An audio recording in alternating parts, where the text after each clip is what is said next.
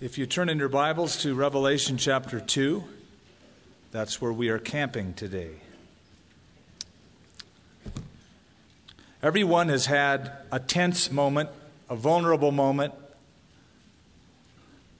or what you might say, life's most embarrassing moments. I've had several. I can't tell you all of them. But one happened this last time when we were in Israel. We were about to go out on a day of touring, and I needed to use the restroom. So one of the guys on the tour and myself went into the restroom, and we came out. As we came out, there was a woman coming inside. And she politely said, I heard your voices, and so I decided to wait till you came out. And sure enough, I looked on the door and it was the woman's restroom that we were in.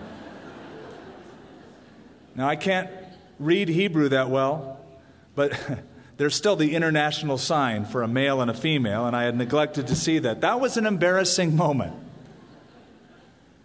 A couple years ago at the beach water park, I had my swimming suit split up the back. It was probably two hours before I discovered it. When I did, it was an embarrassing moment. Today I'm bringing two just in case. And a pair of blue jeans. And another pair of pants. You know, you never, never know. One time I remember in particular was when I was at the Cove, the Billy Graham Training Center, and that day we had a lunch break and we were able to go to Billy and Ruth Graham's house for lunch. A couple of us, my wife and I, and, and a couple others, and we were there. And, um, you know, it's tense just being, you know, Billy Graham. He's Billy Graham. And uh, he said, uh, I'm going to come and hear you preach tonight. He said that to me, and I thought, oh no. I mean, I love Billy Graham, but I don't want him to hear me preach. I'd like to hear him preach. He goes, I'm going to come and hear you. And so, sure enough, Bible study started, and he slipped in the back and sat down. And to make it worse, the topic they assigned me at the Cove to speak on that night was evangelism. So I thought, now this is ironic. I'm teaching on evangelism, and the world's greatest evangelist is in the crowd, the one who led me to Christ. What's he going to take notes on this or what? As I was getting up to speak, one of the directors of the Cove said, Now, just because this is the Cove doesn't mean everybody who comes here has made a personal commitment to Jesus Christ. So we would like you to address that and give an altar call at the end. Which you know, made it even more ironic that I'm going to give an altar call teaching on evangelism, and the world's greatest evangelist is there. It was just tense. It really blew my mind when he actually walked forward at the end. No, I'm just kidding. Just, just joking. Just joking. But it was a tense moment. Those kind of moments can happen not only to individuals, but to groups. It happens here to the church at Pergamos. I can't think of anything more embarrassing than Jesus handing a report card saying, I've got something against you. That would be a tense moment for Jesus to have anything at all. To the church of Ephesus, he says very gently, I have something against you. Here to this church, he says, I have a few things against you. Then he closes the letter, as he does every one of these postcards or letters, by saying, He who has an ear, let him hear what the Spirit says to the churches.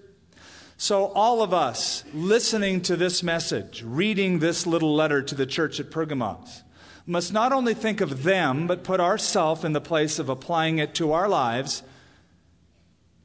as Jesus would seek to speak something to us this morning.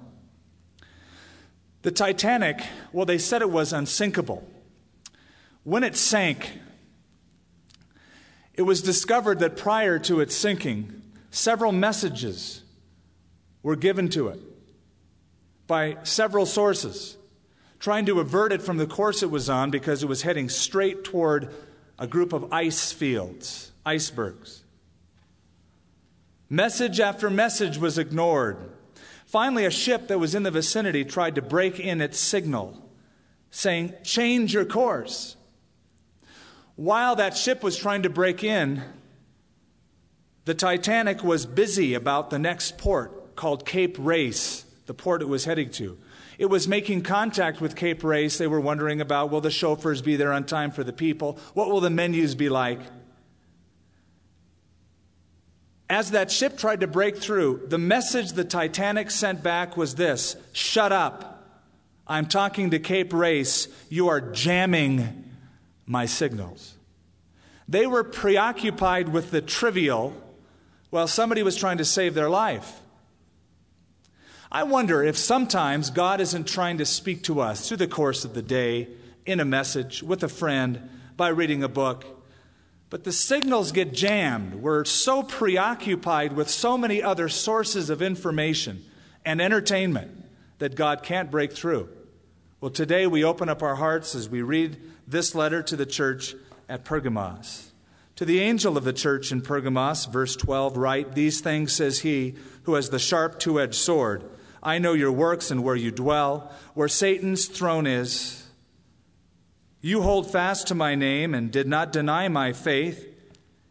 In the days in which Antipas was my faithful martyr, who was killed among you where Satan dwells. But I have a few things against you, because you have there those who hold the doctrine of Balaam, who taught Balak to put a stumbling block before the children of Israel, to eat things sacrificed to idols, and to commit sexual immorality. Thus, you also have those who hold the doctrines of the Nicolaitans, which thing I hate. Repent, or else I will come to you quickly and will fight against them with the sword of my mouth. He who has an ear, let him hear what the Spirit says to the churches. To him who overcomes, I will give some of the hidden manna to eat, and I will give him a white stone, and on the stone a new name, written which no one knows except him who receives it. Remember, the church of Ephesus was the church that was active but had left the first love, the intimacy with Jesus Christ.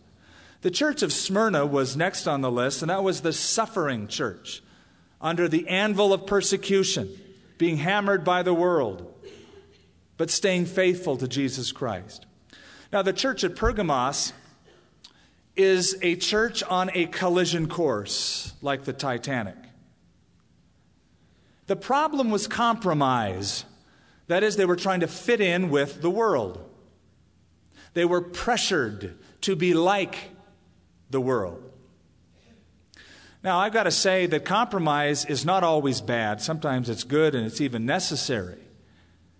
If you want to buy a house or businessmen want to negotiate a deal, they compromise on the terms of the agreement.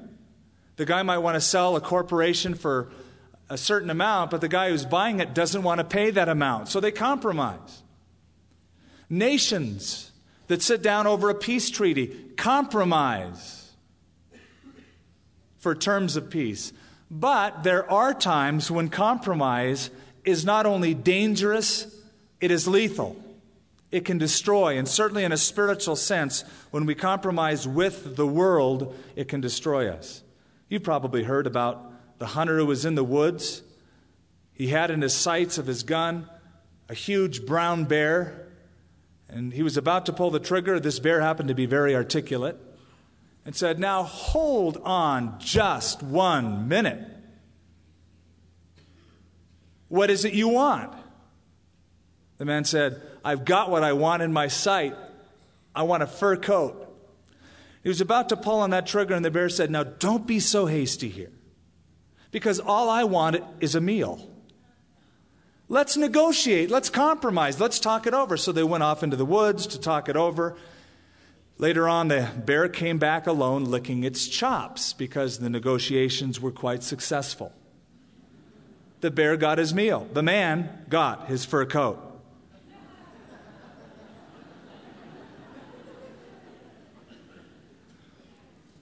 There's an Arabian proverb that says, He who lives all of his life trying to please and appease everyone will die in sadness. Pergamos was a church trying to appease the world by tolerating certain things within its ranks.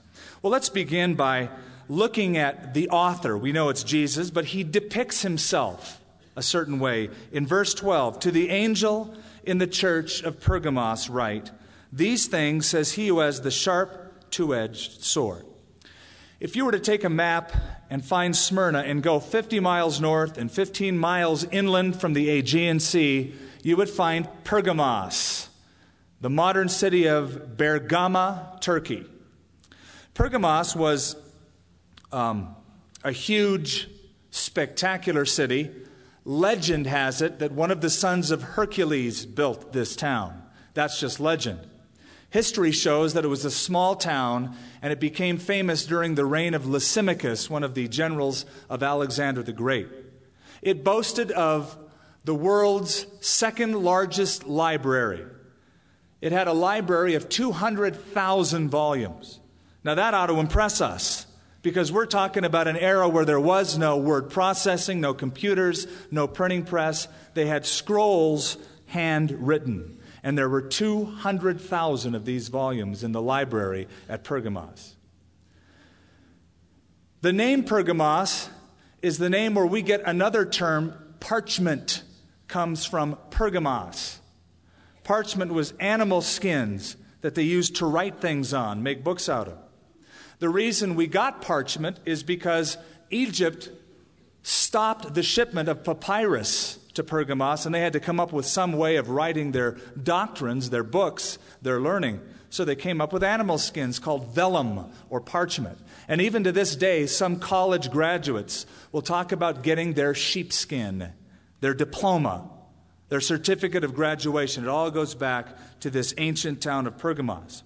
So Pergamos had its books, its learning, its doctrines, all of which paints a picture of Jesus a background for Jesus depicting himself like this He has the sharp two edged sword, we read in verse 12. Now remember, every time Jesus introduces himself to any of these seven churches, he takes the introduction out of the vision that he gave to John in chapter 1. Last week we read about Jesus holding the stars. Back in chapter 1, look at verse 16. He had in his right hand seven stars. Out of his mouth went a sharp, two edged sword, and his countenance was like the sun shining in its strength. So here's Jesus saying, The one who has this sharp, two edged sword. That's the depiction. What does it mean? I think it means the written word of God, the written scriptures. For the Bible says in Ephesians 6 that we are to take the sword of the Spirit which is the Word of God. It's described for us already. The author of Hebrews said the Word of God is alive and powerful, sharper than any two edged sword. It has the ability to penetrate between the joints and the marrow, the soul and the spirit, and is a discerner of the thoughts and the intents of the heart. It's the Scripture. Here's a church having problems with the right doctrine of Jesus Christ and lewd behavior. And because they have a problem with the truth, Jesus comes with the ultimate standard of the truth, the sword of the Spirit, the Word of God. False doctrine is nothing to be toyed with, it's dangerous. False doctrine can destroy any church, any movement, any person for that matter. In a Sunday school class, the teacher was giving his students a test that Sunday. And one of the questions, it was an oral exam, is what is false doctrine? Little boy's hand flew into the air. And when he heard doctrine, he confused that with our term doctoring. He said, I know what false doctrine is. That's when a doctor gives the wrong stuff to somebody who's sick. That's false doctrine. You know, that's a good description of false doctrine. When somebody gives the wrong stuff to those who need the right stuff. Here's Jesus, the great physician, observing how in Pergamos they're allowing false doctrine to infiltrate the church. He sees the spiritual quacks. He comes with the sword of the Spirit. All right, let's look at the condition that is prevalent in this church. He says, I know your works and where you dwell, where Satan's throne is. You hold fast to my name and did not deny my faith, even in the days in which Antipas was my faithful martyr who was killed among you where Satan dwells. But I have a few things against you because you have there those who hold the doctrine of Balaam, who taught Balak to put a stumbling block before the children of Israel, to eat things sacrificed to idols, and to commit sexual immorality. Thus, you also have those who hold the doctrine of the Nicolaitans, which thing I hate. Please notice that Jesus doesn't come with an immediate slam. He recognizes some positive elements, first of all. Now, first he says, I know where you live. That was meant to comfort them. Now, I know that that could sound threatening depending on who says it. If somebody says, I know where you live, man, it's like, I'm going to come and get you. But the idea here is, I know, I observe your condition. It's tough. You're light in a dark place. I know where you dwell. I dwelt among men once. I know personally how hard it is.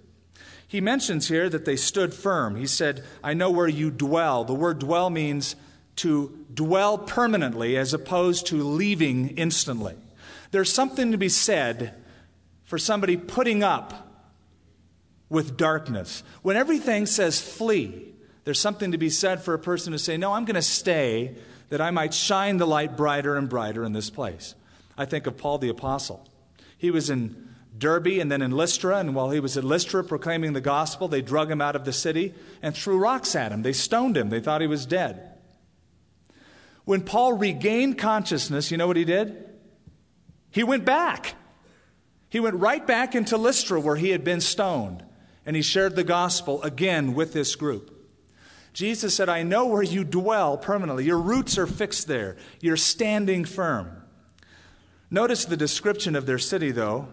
He says, where Satan's throne is. How would you like to live there? Where do you live? Oh, I live over here in Satan's throne. Before we remark on this, Satan is not in hell, as some people would suppose. He's loose on the landscape.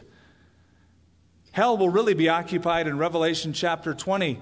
But Peter said the enemy, the devil, is like a roaring lion walking around seeking whom he may devour. He is called by Jesus the God of this world, the prince of this age. He's very, very active. He's loose. I know where you dwell. I know where you are, where Satan's throne is.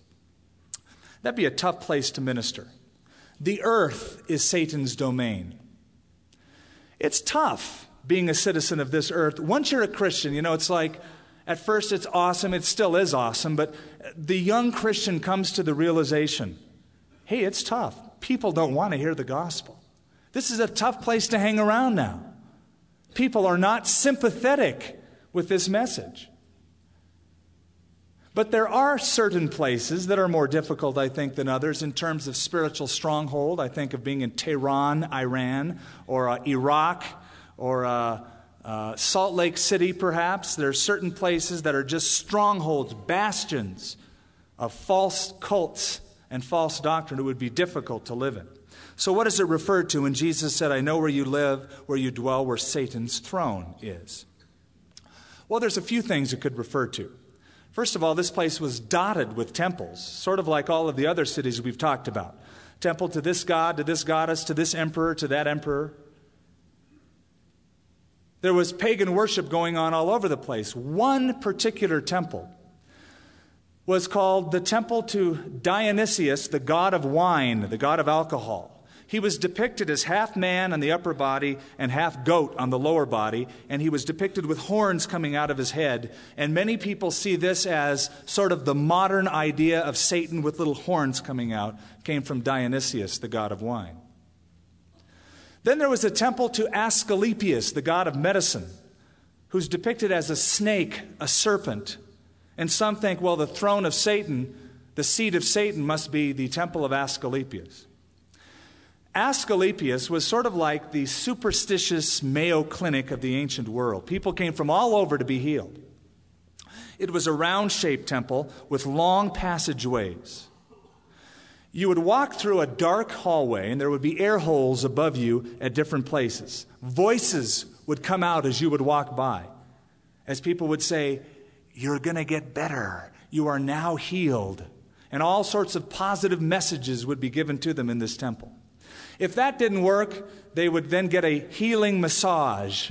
The muscles would be relaxed. If that didn't work, they would watch performances of people being healed, healing plays. The last resort is that you would lie in this temple at night on the slab, on the floor, and you would sleep.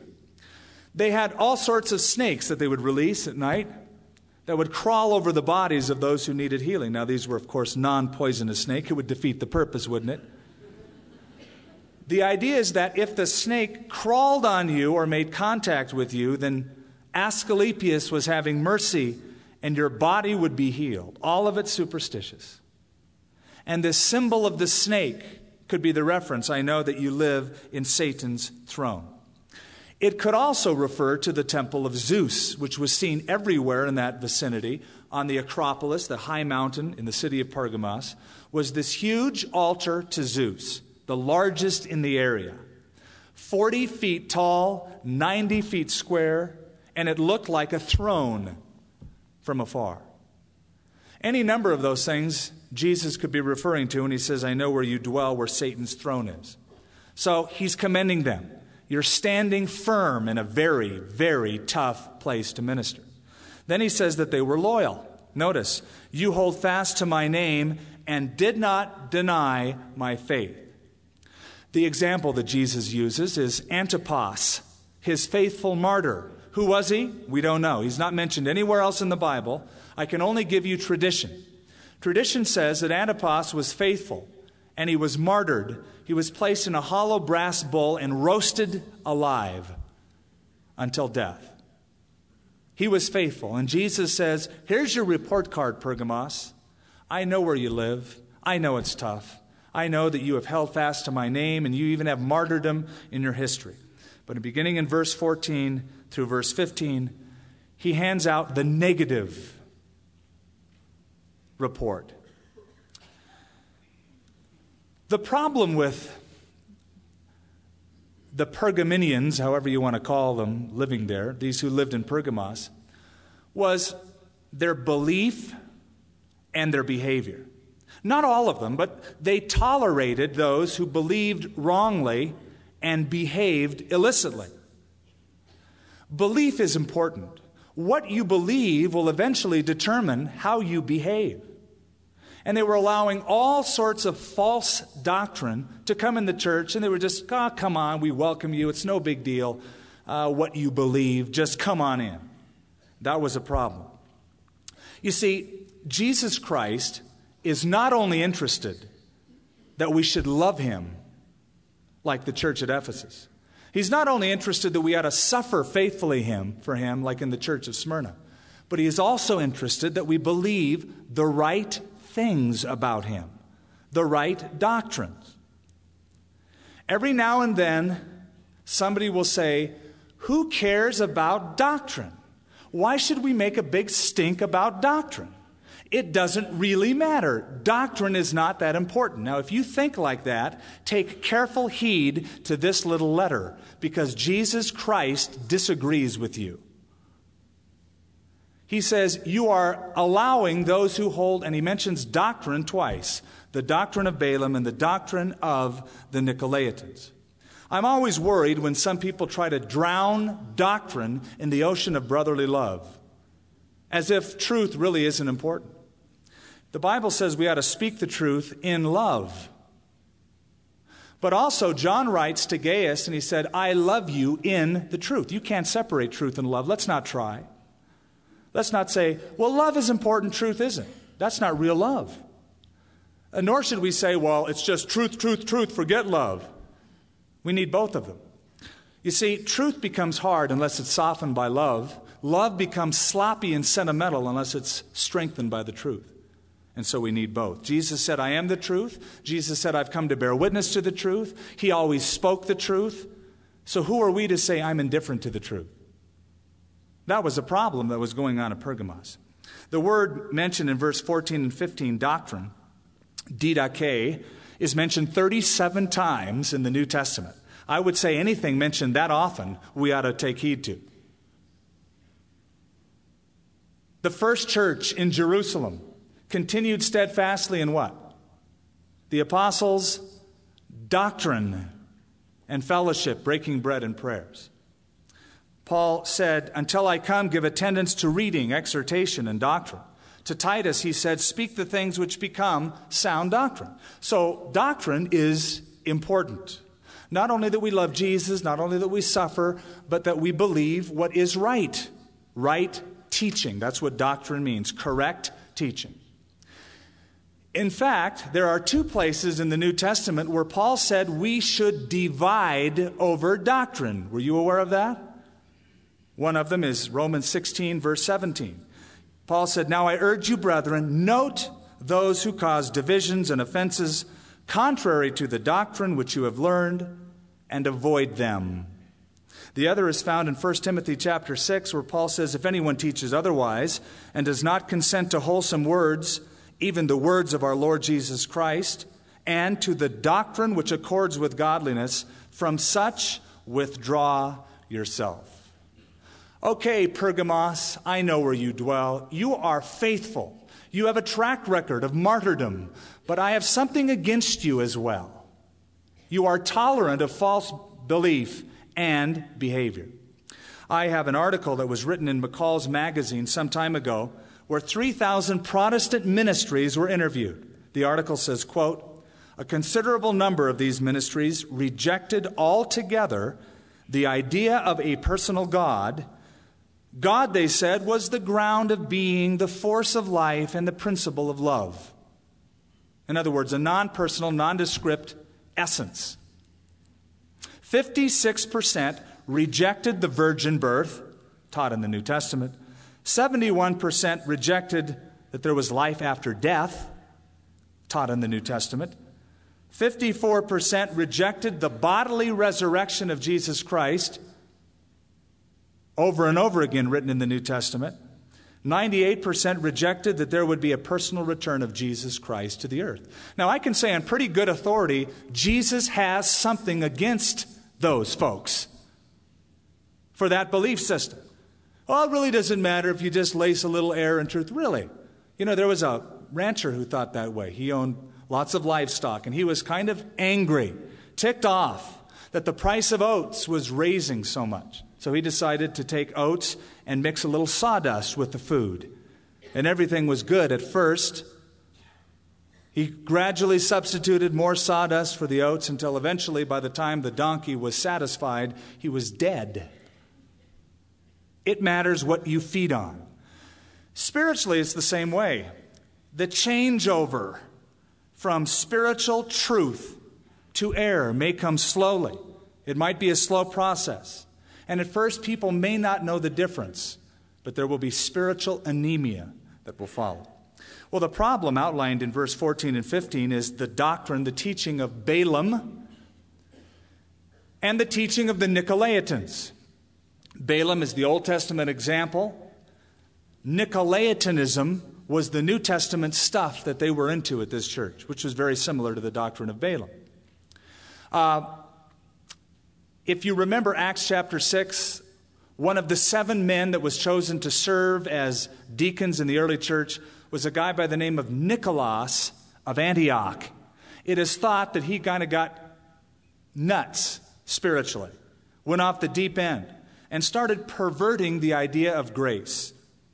Saying, you know, it doesn't matter how you, you know, behave, and you can have a little immorality on the side, but as long as you come to church and say you love Jesus, it doesn't matter. They were tolerating this doctrine and people who held to it. And uh, Jesus comes against them. Balaam is mentioned. We're not going to turn back to that Old Testament story. There's several chapters, but I've always been intrigued by Balaam. I don't quite understand the guy. On one hand, he's a prophet. He speaks some of the most beautiful prophecies about the nation of Israel and messianic prophecies concerning Jesus Christ. But on the other hand, the guy's a flake. He's greedy. He compromises. He's covetous. William Gurnall once said, None sink so far into hell as those who have come nearest heaven because they fall from the greatest height.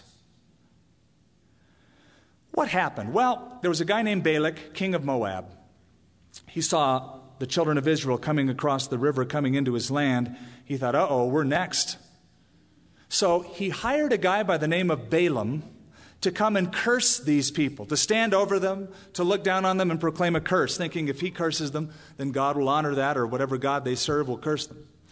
Well, Balaam comes there and overlooks the people, and instead of cursing them, God puts blessing in his mouth, and he blesses these people, saying they're going to grow, they're going to outnumber you, Balak, and they're going to take over. Balak said, That's not what I wanted to hear. He said, I'm going to give you a lot of money, but I want you to say what I've called you to say. Every time Balaam said something, it was a blessing.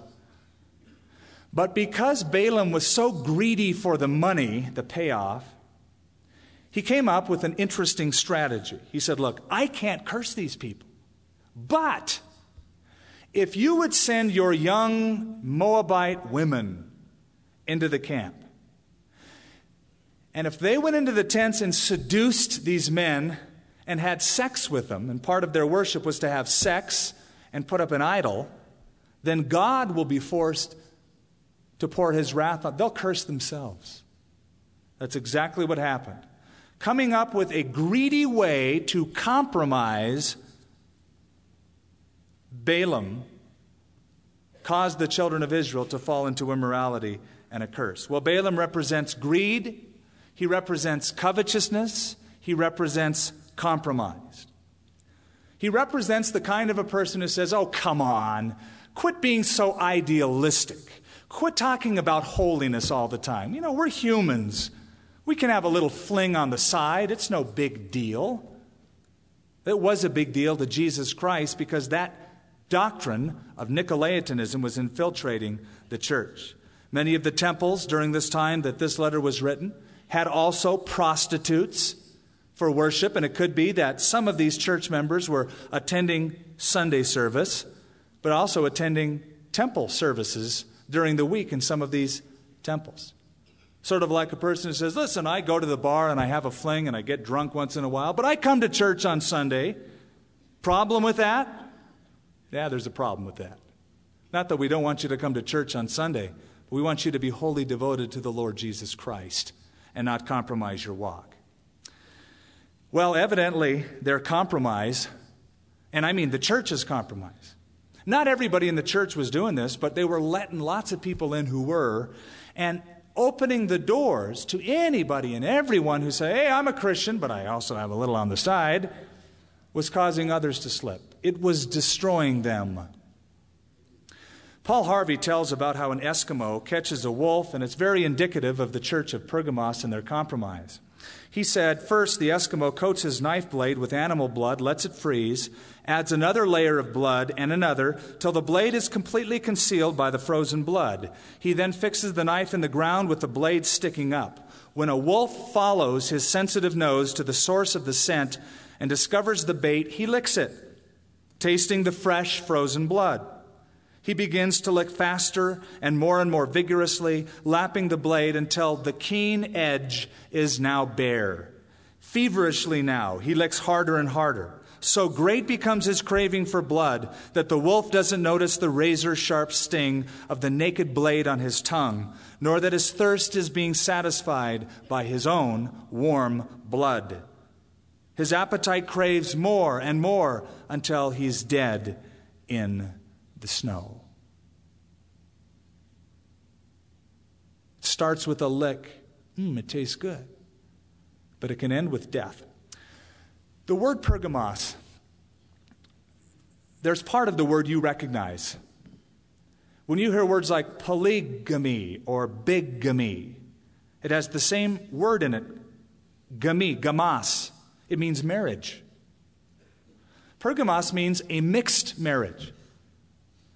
This church was being married to the world, lowering its standard, lowering its guard of holiness, being married, having a love affair, flirting with the things, the doctrines, the ideologies of the world. Now, Jesus has a correction for the problem. In verse 16, there's an abrupt command that is given repent or else. Don't you love that about God? He's always straightforward. And at least you always know where He stands. He tells this church his people. Repent or else. That suggests an urgency. It would be better translated stop right now and turn around and reroute your life. Do it now. Could it be that there's compromise in your life? It's just a question. I'm not trying to indict. Could it be that there's an area God has been trying to tap you on the shoulder lately and say, I'm not pleased with this area. I want you to change. I want all of your heart. If so, the worst thing to do is, I'll handle it later. The best thing to do is to stop right now, this morning, right here in this service, and in your heart of hearts, reroute your life back to God. If you're tolerating something that shouldn't be there, an attitude, a relationship. What about somebody else that you know?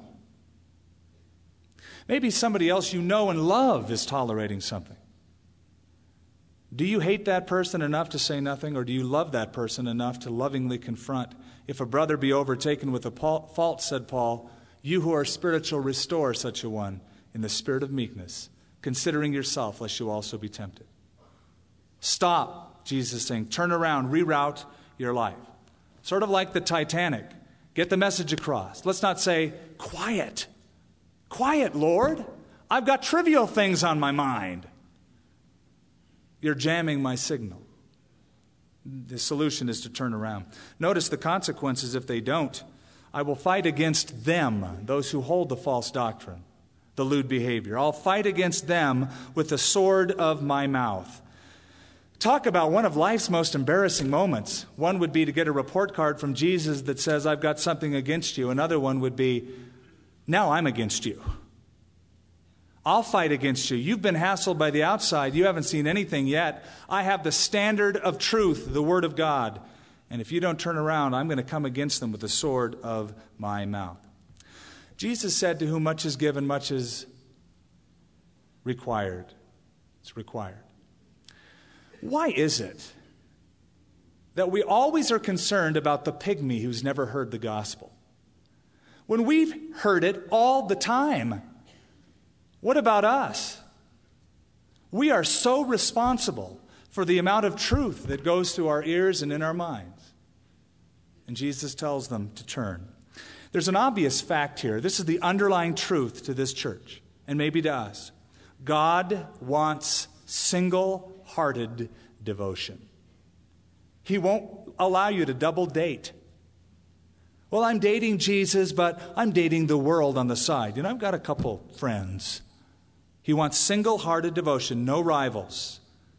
Paul said, I have espoused you to one husband, even Jesus Christ. Perhaps you could hang this sign over the church at Pergamos. It was an inscription that was found at the church in Lubeck, Germany, the cathedral. It says, Thus speaketh Christ our Lord to us You call me master and obey me not. You call me light and you see me not. You call me the way, and you walk me not. You call me life, and you live me not. You call me wise, yet you follow me not. You call me fair, but you love me not. You call me rich, yet you ask me not. You call me eternal, yet you seek me not. And if I condemn thee, then blame me not. To whom much is given, much is required. Here's the church. Here's the judge coming to the church. I love you. I recognize it's been tough.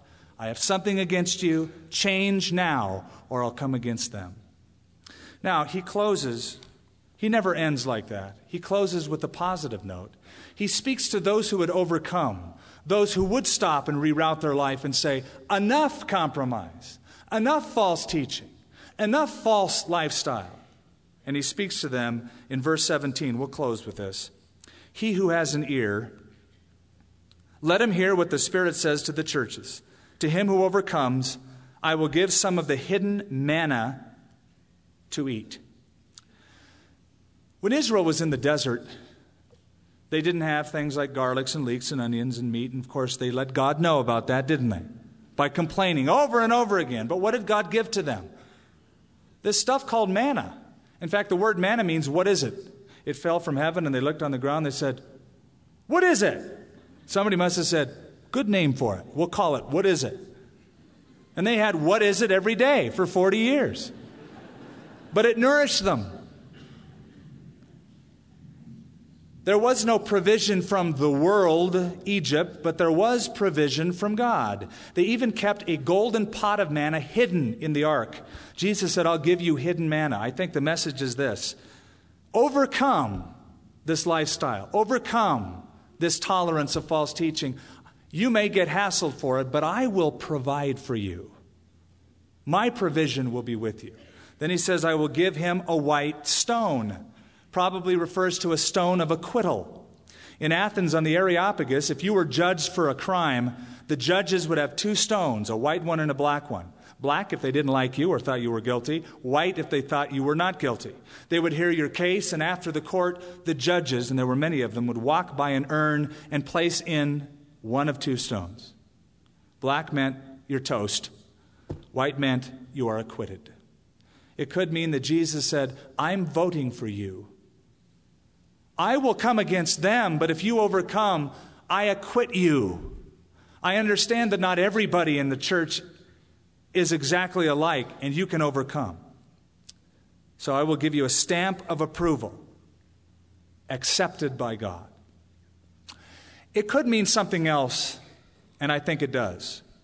Because Jesus refers to manna, which is an Old Testament Jewish thing, I think that the stone refers to something in the tabernacle. Remember, the high priest would come before God and he had a breastplate with 12 stones. And inscribed on the 12 stones were names of the 12 tribes of Israel. And on his shoulder, he had six stones, or, or two stones, six names on each. Then he would come before God with a little pouch, and in the pouch there were two stones, an Urim and a Thummim. The Urim was white, diamond like stone, clear white stone. It was used to determine the will of God, for God to reveal himself to man. So it could, could, be, and if they were Jewish, they would pick up on this. Jesus would say, I am representing you before the Father, and I will reveal myself more and more, and my will more and more to you as you overcome. That could be the idea here. At any rate, God is speaking. God is speaking to our hearts. He's been speaking to my heart about an area of compromise lately. Will we be like the Titanic and say, Holy Spirit, shh, you're jamming my signals. I'm listening to the trivia here. Or will we stop and reroute our life in those areas that Jesus is holding us accountable to change? If you compromise, you will, of course, be less offensive. But Jesus would have you take the most obedient route to overcome.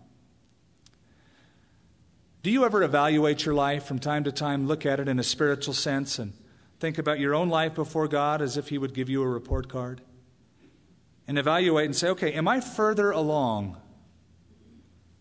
in my relationship with Jesus Christ?